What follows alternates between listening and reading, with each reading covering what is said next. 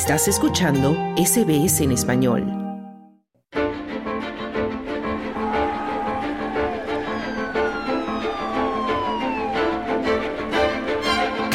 Esto es Hora 13, en cadena nacional de radio SBS. Noticias. Información.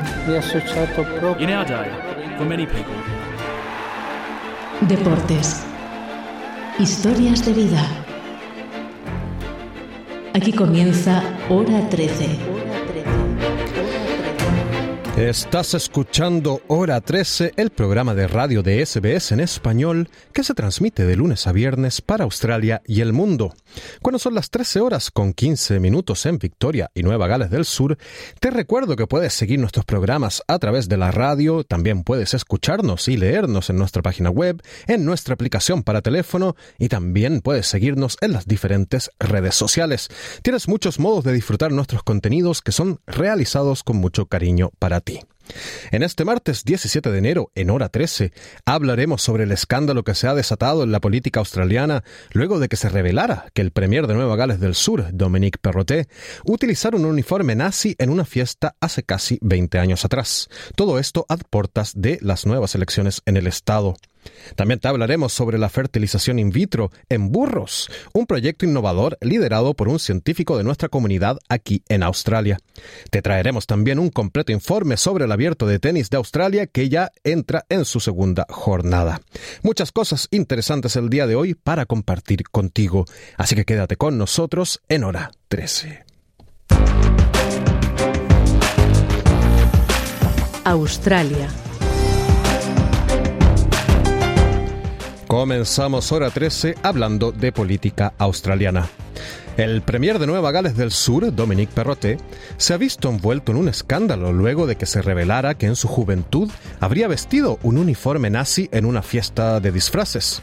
Casi dos décadas después, y a portas de una nueva elección estatal en marzo, en la que Perrottet buscaría la reelección, esta situación está provocando problemas al Premier y también a su partido, el Liberal. A pesar de que Perrottet ha pedido disculpas, sobre todo a la comunidad judía, algunos adversarios políticos consideran que este escándalo debería obligar al Premier a renunciar a su cargo.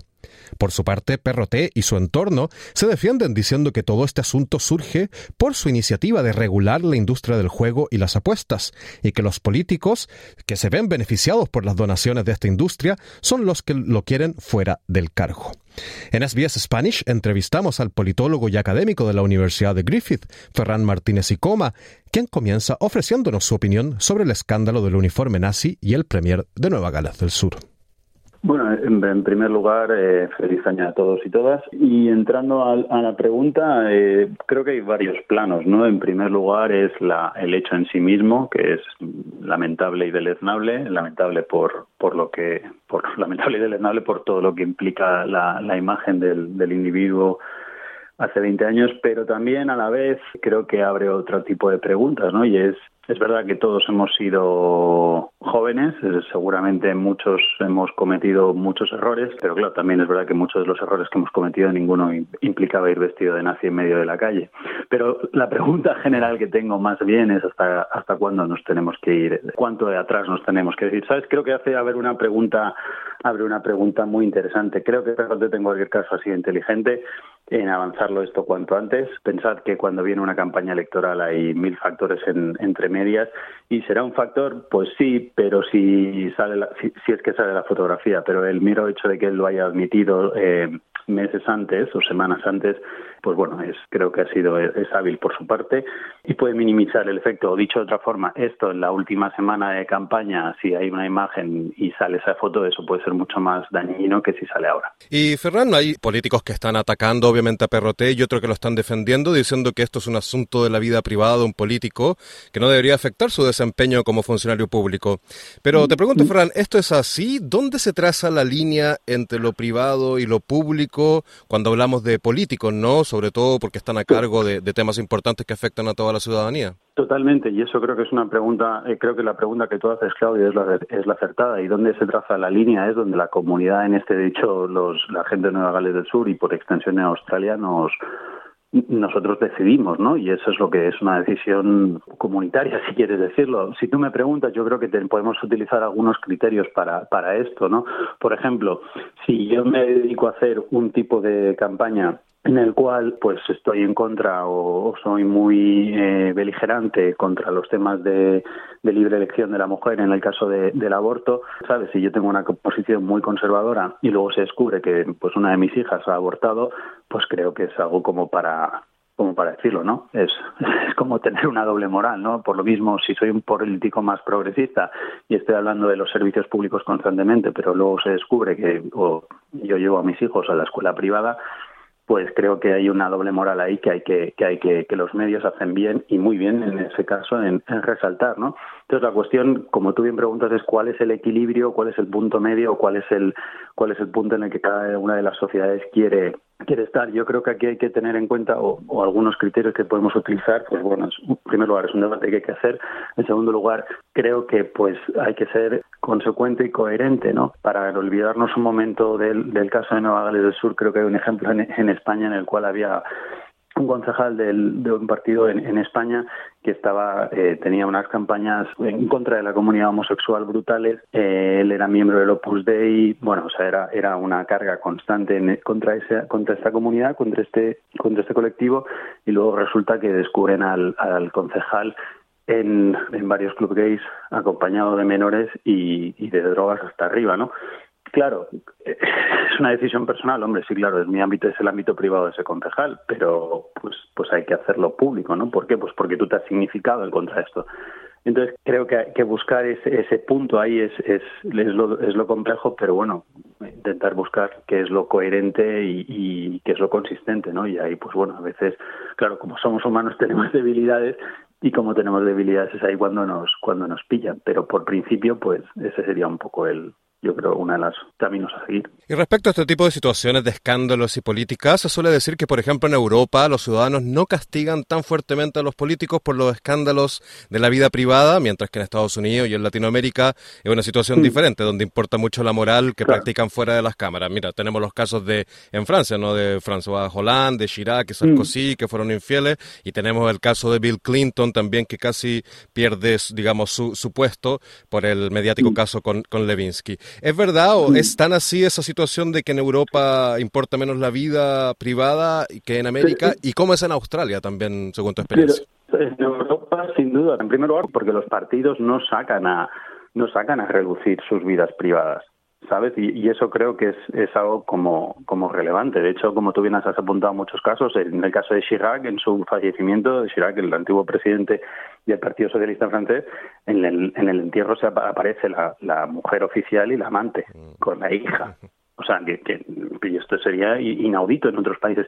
Yo creo que insisto mucho eh, que esto depende mucho de, de, qué campaña tú decides hacer. Insisto, si yo me presento como un hombre de familia y de repente luego pues tengo eh, varias queridas, pues, pues obviamente esto es una, una inconsistencia, pero si tú no ride that way, si no explotas esa, esa beta, pues es más difícil que, que se te diga algo, ¿no? Y entonces yo he tenido conversaciones, bueno, con, pues, con varios candidatos de muchos partidos y ellos te dicen es que nosotros no hacemos de nuestra actitud privada, no, no, lo, no la exponemos, en tanto que no la exponemos no nos parece justo que, que se que se, que se escrutinice, ¿no? Y eso es justo, o sea, y se me hace razonable seas del lado que seas, ¿no? Si tú no te van a glorias de ello, pues, pues, pues normal que la gente no te juzgue. En Estados Unidos sí se utiliza, en Estados Unidos, como tú bien comentabas, pues la gente, los candidatos y las candidatas salen con sus familias, sus hijos, etcétera, que los oyentes miren cualquier anuncio y van a ver que muchas veces salen los candidatos con rodeado de todas las familias y las candidatas.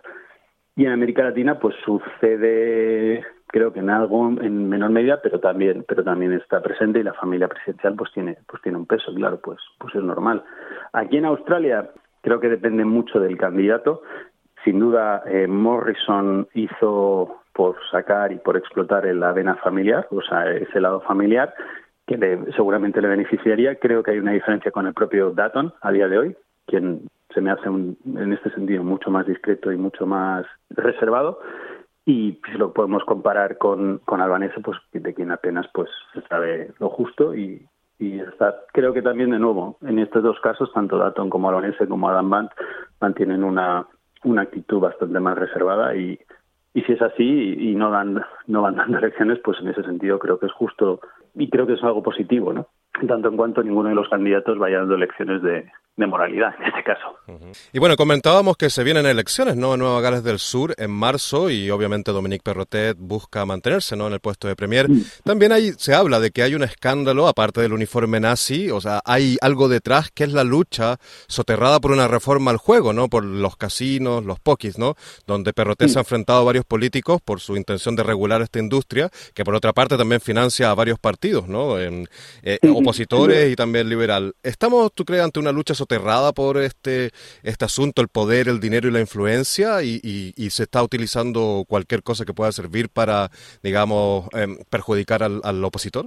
Bueno, creo que, que no sería decir nada eh, rompedor en con lo que voy a decir ahora, pero estamos en, en, época electoral y en época preelectoral o en época electoral, pues todas las armas que se utilicen son, son pocas. En este caso, si existe una imagen, tengamos por seguro que, que saldría, que saldrá intereses creados detrás, pues eso no te lo sé decir porque porque yo no lo sé. Lo que creo que haces muy bien en apuntar es que la industria de la gaming industry tiene un peso muy importante, que ese peso es importante también la industria minera es, es relevante también por la cantidad de recursos que, que contribuye a las arcas estatales, pero que obviamente también tiene unos, unos prejuicios muy importantes a nivel social y comunitario eh, evidentes, ¿no? En tanto en términos de ludopatía, dependencia, familias rebajadas y tal, o sea que es un asunto muy, muy serio y que creo que todos los partidos ahí tienen, tienen un problema de, cómo, cómo alinearse. Ahora, dicho esto, viene una época electoral y ahí lo que vamos a ver es que, pues, gloves off, ¿no? Que se dice guantes fuera y y preparémonos, pues porque es, es lo que toca. Eso por un lado, y luego recordémonos cómo llega Perroteta al poder, ¿no? Eh, con el escándalo de Berrell que entre medias, y bueno, pues, pues es normal que se vaya a intentar eh, escrutinizar o examinar con, con, detenimiento qué es lo que ha hecho en estos tiempos. Ferran Martínez Icoma, politólogo y académico de la Universidad de Griffith, muchísimas gracias por conceder esta entrevista a Radio CBS. Nada, vosotros. Ese era el politólogo Ferran Martínez y Coma hablando del escándalo político del Premier de Nueva Gales del Sur. Y ahora nos vamos a una pausa comercial, pero no te vayas, que ya viene la información sobre fertilización in vitro en animales, también noticias del abierto de Australia y un informe sobre leyes antitabaco en México. Sigue con nosotros en hora 13. Hora 13. Ciencia y tecnología. En hora 13, hoy tenemos buenas noticias en el campo de la ciencia en Australia, con un proyecto liderado por un científico argentino. Resulta que un grupo de investigación dirigido por la Universidad de Queensland ha creado exitosamente el primer embrión de burro del mundo mediante fertilización in vitro, lo cual podría salvar a docenas de especies de burros en peligro de extinción. Crear un embrión de burro ha sido un desafío, pero el doctor Andrés Gambini de la Universidad de Queensland, en colaboración con investigadores argentinos y españoles, lo logró mediante un proceso especializado de fertilización in vitro. Y justamente nuestra compañera Silvia Rosas conversó con el científico argentino para conocer el alcance de este logro genético. Doctor Andrés Gambini, investigador de la Universidad de Queensland, bienvenido a SBS Spanish. Muchas gracias, un placer estar con ustedes. Pues quiero que hablemos un poco sobre tu trabajo con la Universidad de Queensland en colaboración con la Universidad Nacional de Río Cuarto, el Consejo Nacional de Investigaciones Científicas y Técnicas de Buenos Aires, la Universidad de Córdoba y la Universidad Autónoma de Barcelona. Cuéntanos de qué trata tu investigación y cuál es la buena noticia. Bueno, eh, por un lado me, gusta mucho que, ya desde el inicio hayamos mencionado a todas las instituciones que han participado de este trabajo, porque es una de las cosas que me gusta destacar de la, del, esfuerzo que hay atrás en las colaboraciones internacionales y que son súper importantes para, para el éxito en, la ciencia. Y un poco lo que nosotros hemos logrado eh, descubrir es em, cómo producir embriones en el laboratorio, particularmente de burros, que hasta el momento no había ningún reporte eh, exitoso de producción de embriones de burro en el laboratorio. Y esto es importante porque hoy las técnicas de producir embriones en el laboratorio nos permiten, eh, por un lado, por ejemplo, poder combinar genética y poder preservarla. Nosotros lo que podemos hacer con los embriones es congelarlos y tenerlos eh, congelados eh, hasta el momento que uno decida transferirlos. Y quizás uno piensa, ¿por qué queremos tener embriones de burro, ¿no? Claro, así iba mi pregunta, ¿por qué es importante salvar a las razas de burros que se encuentran en peligro de extinción? ¿Por qué particularmente esta investigación en los burros? Bueno, una de las causas es que muchas veces la gente asocia al burro únicamente con el burro doméstico. Y en realidad el burro doméstico es una de las especies de burro que existen y es importante aprovechar este momento para eh, transmitirle a la gente de que en realidad hay muchas especies de burro, no solamente el burro doméstico. Tenemos especies de burros salvajes, en, su mayoría están en África y en Asia, y particularmente hay una, hay una especie en particular que está en, estado crítico de, extinción, que es el, burro africano. Y este quedan muy pocos individuos de esta especie, y, para que se den una idea, o sea, definitivamente tiene un número de cromosomas diferente al, burro doméstico. Es, es, otra especie de la misma familia, del mismo género, pero es de, es de otra especie. Entonces, lo que nosotros hemos empezado a estudiar es utilizar el burro doméstico como modelo para poder generar embriones de estas especies, de las cuales hay muy pocos individuos, y que eh, potencialmente nosotros podemos entonces ahora sí trasladar estas tecnologías a programas de conservación de estos burros que se encuentran amenazados. Yo creo que muchas personas estarán preguntando, bueno, pero ¿qué tiene de importante salvar a una especie como los burros? ¿Por qué es tan importante preservar esta especie? Muchas veces no dimensionamos el impacto que tiene salvar una especie, una sola especie, el impacto que puede tener a nivel global. ¿Cuál es el impacto de salvar a estas especies que tengo entendido que son 27 razas domésticas europeas que se encuentran ya en estado crítico y 20 de estas están en peligro de extinción. Y con esta investigación se podría salvar. ¿Cuál, cuál sería el impacto eh, a nivel global? Bueno, sin duda que que acá entra en juego lo que es la conservación de la biodiversidad. Estamos enfrentando una de las pérdidas de biodiversidad más grandes de la historia actualmente.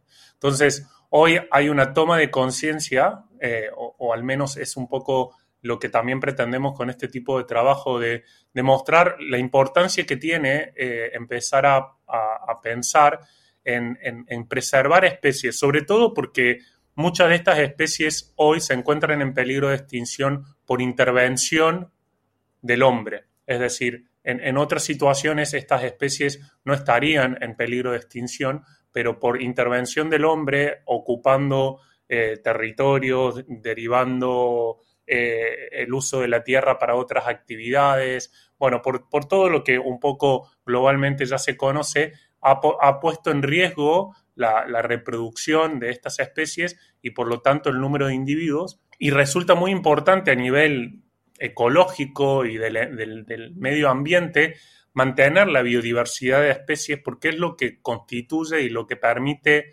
eh, a la naturaleza evolucionar de alguna forma, ¿no? Y, permitirnos a nosotros como seres humanos también formar parte eh, y, y, poder contemplar la, diversidad que existe en el mundo en el, en el que vivimos.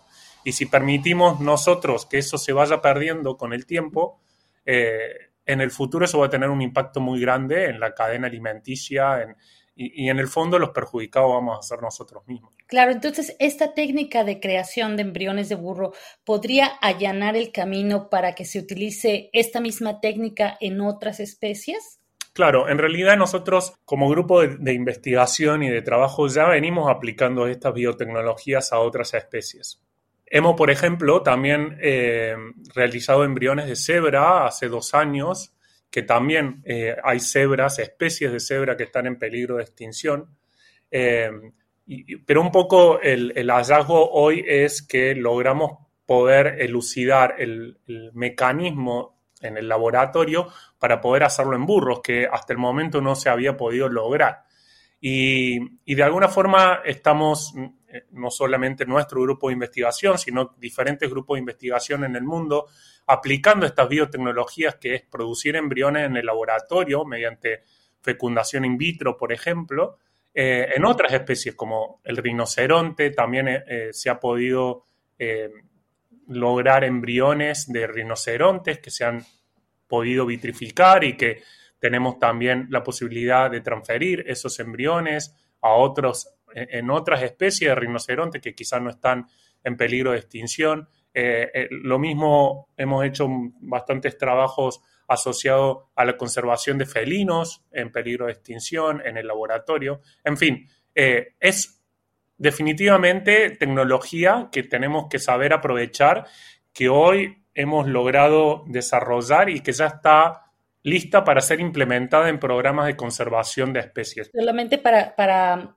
enfatizar esto, es decir, que se pueden congelar embriones de diferentes animales para en el futuro apoyar a especies que estén amenazadas? Exactamente, esa es un poco la idea, ¿no? Mantener eh, la diversidad de especies, poder ayudar a mantener la diversidad a través de la conservación de genética en lo que nosotros llamamos banco genético, que de alguna forma para la gente lo puede interpretar más eh, comúnmente con una palabra que es como un zoológico congelado, básicamente que nosotros podemos en un laboratorio tener embriones eh, y gametas, o sea, óvulos y espermatozoides de diferentes especies de animales para mantener la diversidad genética y poder utilizarlos en el momento que realmente consideramos oportuno hacerlo. No significa que, hoy es el momento de salir a, intervenir eh,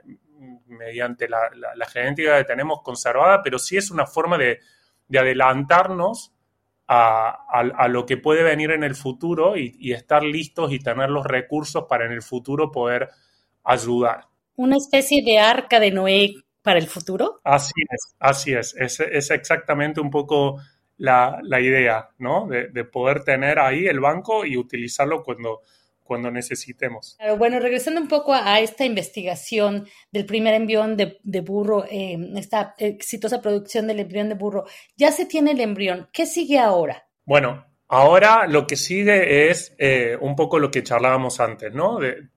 lo, más importante es empezar a mejorar la técnica. Si bien logramos producir embriones, todavía la eficiencia es baja comparado a lo que, por ejemplo, ocurre en otras especies. Entonces, hay cosas que todavía no entendemos bien y un poco nuestra investigación pretende comprender mecanismos que hay fisiológicos, eh, para, que estos embriones puedan crecer de forma saludable en el laboratorio.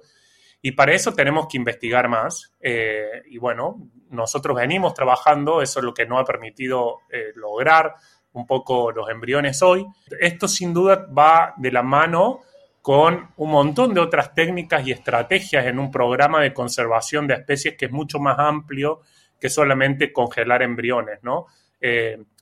Esto pretende ser un aporte más a un programa mucho más fuerte de conservación y de toma de conciencia, sin dejar de lado el, cuidado de los animales, la protección, el brindarle a los animales el espacio que necesitan. Eh, digamos, acá es donde tienen que intervenir un montón de...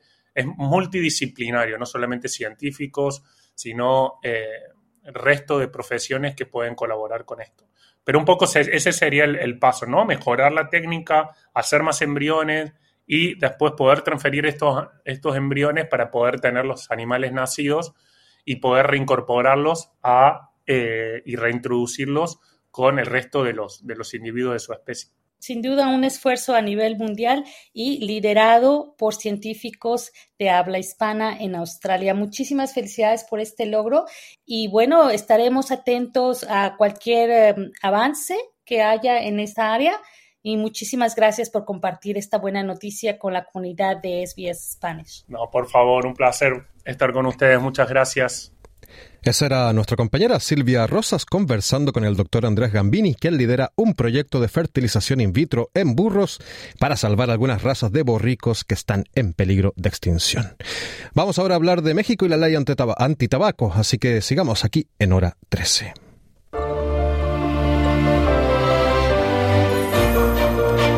Hispanoamérica.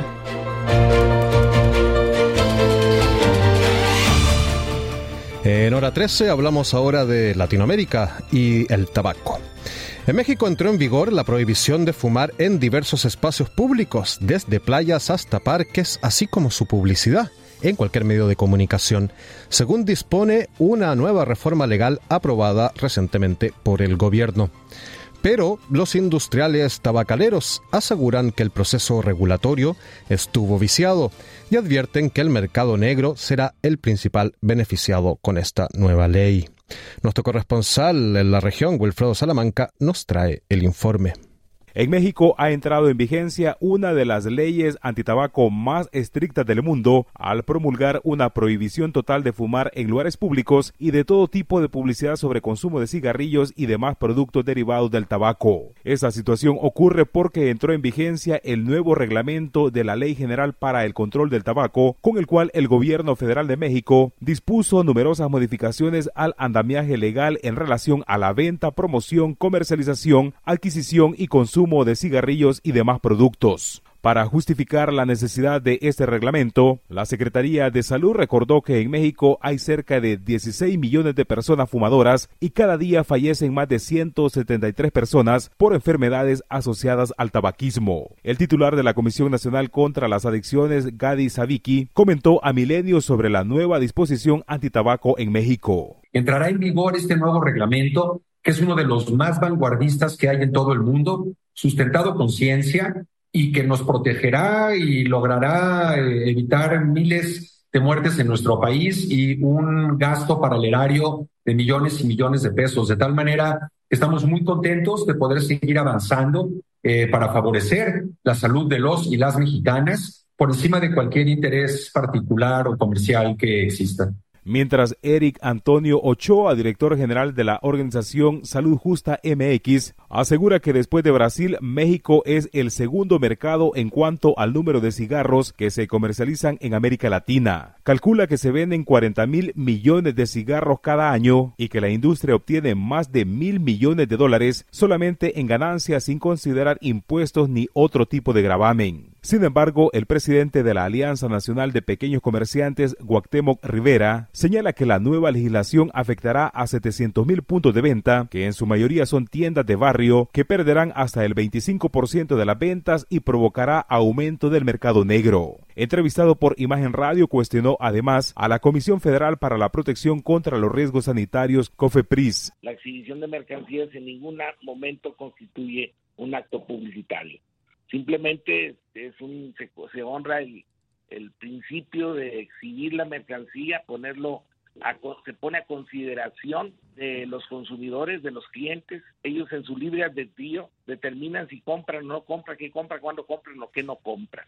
El COFEPRIS no puede ser la Santa Inquisición. Para Luis Felipe González, presidente de la Red México Sin Tabaco, la disposición protege sobre todo a los menores y quienes ya son adictos tienen la opción de fumar solos en su casa o en su auto con las ventanillas cerradas. Además menciona que los costos directos e indirectos que genera el tabaquismo en México superan los 9.400 millones de dólares anuales por atender a pacientes con cáncer, con enfermedades pulmonares y otras patologías relacionadas con la adicción de fumar.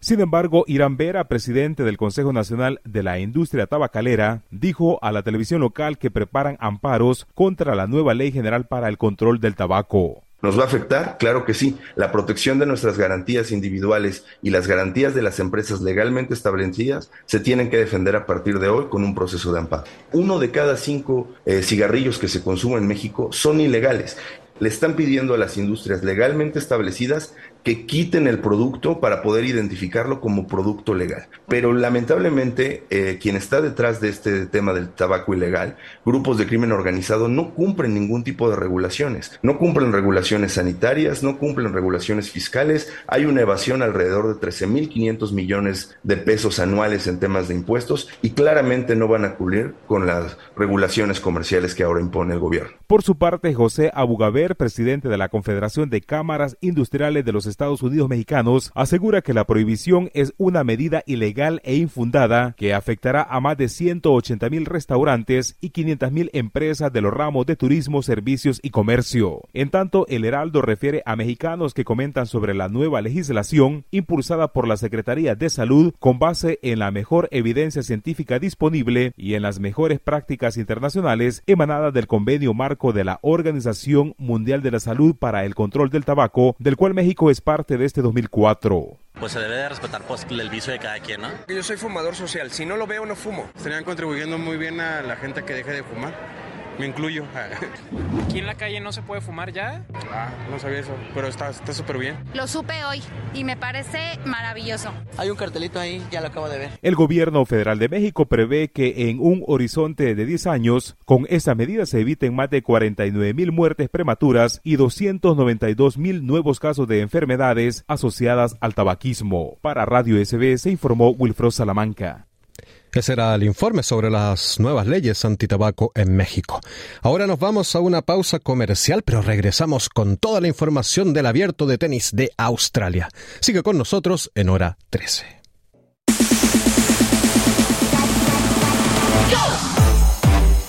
Deportes. Ya escuchamos la música de los deportes y te traemos toda la información sobre el abierto de tenis de Australia que se juega aquí muy cerquita de nuestras oficinas en Melbourne, en Melbourne Park y que está sumamente emocionante. El tenista serbio Novak Djokovic protagoniza este martes su gran regreso a la pista del Rod Laver Arena del abierto de Australia, un año después de haber sido deportado del país por no estar vacunado contra el COVID-19. Djokovic se enfrentará al español Roberto Carballés en la sesión nocturna de la pista central, por la que también pasarán la número 2 del mundo, la tunecina Ons Jabeur, y la francesa Caroline García, recientemente ganadora de la WTA Finals. Y para hablar de todo esto, escuchamos a nuestro compañero Juan Moya, quien comienza por contarnos los detalles de lo que sucedió ayer en la primera jornada del Australian Open. Bueno, claro, se ha retirado ayer en, una conferencia de prensa, indicaba que por problemas de eh, una de sus rodillas no podría participar en el Abierto de Australia. Una hora antes, uno lo veía manejando un scooter acompañado de una dama sin cascos y uno se preguntaba qué está pasando con Kyrgios si tiene que jugar eh, el día de hoy. Pero luego una hora más tarde eh, en una conferencia de prensa indicaba que no podía eh, jugar y espera ahora recuperarse. El fin de semana se va a, a, Canberra a seguir el tratamiento y espera volver lo más pronto posible. Lamentable porque era mucha gente quería ir a verlo jugando de local y con todo su público a favor, pero a esperar un año más. Pero otros sí se quedan. Nadal continúa. Claro que sí, un partido complicadísimo para Nadal. su primer partido frente a Jack Draper, duro, hasta que Draper en el cuarto set ya no tuvo fuerza, tuvo problemas físicos y Nadal, teniendo la experiencia y la capacidad física, logró imponerse por tres sets a uno y avanzar a segunda ronda, defender su título y en segunda ronda se va a enfrentar a Mackenzie McDonald de Estados Unidos, número 63 del mundo. Bueno, pues escuchemos las declaraciones del Rafa Nadal en la que nos dice que está jugando bastante rápido. Yo creo que estoy rápido, porque al final estoy rápido sin, sin tener todos estos automatismos eh, de serie ahora mismo, con lo cual, eh, sin tenerlos, creo que estoy bastante rápido dentro de la pista y, y estoy entrenando más o menos bien. Después necesito pues eh, alargar los buenos momentos que voy teniendo, que son que hay buenos momentos, y yo creo que Hoy ha sido un avance, ¿no? Un partido difícil contra un buen rival, ganar era lo prioritario, se ha hecho y encima se ha hecho por momentos jugando bien, por momentos cometiendo errores, cosa que se esperaba, pero, pero se ha sacado adelante y, feliz por ello, ¿no? Al final eh, es mi primera victoria del año y eso me permite pues seguir, seguir compitiendo aquí y teniendo opciones. Ese era Rafael Nadal. Al que no le fue muy bien fue al chileno Cristian Garín, que quedó eliminado en su primera ronda. No, efectivamente, cayó frente a Sebastián Corda, una de las nuevas figuras del tenis norteamericano, 29 del mundo, perdió 3 a 1 en el partido, no tuvo la contundencia que siempre ha tenido Garín, se encontró con un jugador que estaba mejor físicamente, Garín viene saliendo de una lesión. Con este resultado, Cristian Garín va a caer posiblemente eh, más allá del puesto número 100, va a perder esa posibilidad de, entrar directo a los grandes torneos, va a tener que jugar un repechaje, eh, clasificaciones, pero él está eh, tranquilo porque está totalmente recuperado y eh, va a jugar algunos torneos y así sumar puntos y espera al final del año estar en el puesto número 40 o más arriba.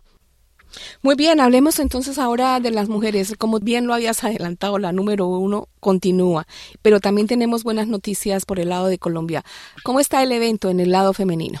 Bueno, el lado femenino eh, debutó la número uno del mundo, Iga Swiatek de Polonia, frente a, a Jules Niemeyer de Alemania Durísimo partido para Iga, la ganó 6-4-7-5, es inusual porque una jugadora que viene muy bajo de ranking le dio eh, la tuvo muy muy tensa durante todo el partido, pero sí logró sobre, sobrellevar todo eh, el peso del partido y así la número uno del mundo se ha clasificado a siguiente ronda.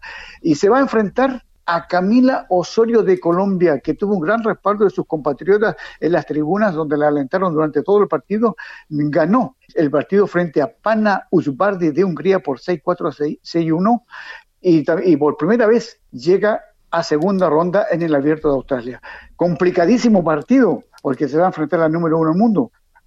dice que lo va a entregarlo todo y espera poder superar esta nueva etapa en su carrera deportiva. Y tenemos unas declaraciones de Camila Osorio exactamente después del partido. Escuchemos. Fue un buen partido, creo que le hice muy bien, era el primer partido del año, no era fácil, pero, pero me alegra que lo pude sacar adelante, eh, jugué un buen tenis con toda la actitud y, me alegra, espero seguir así pues este año.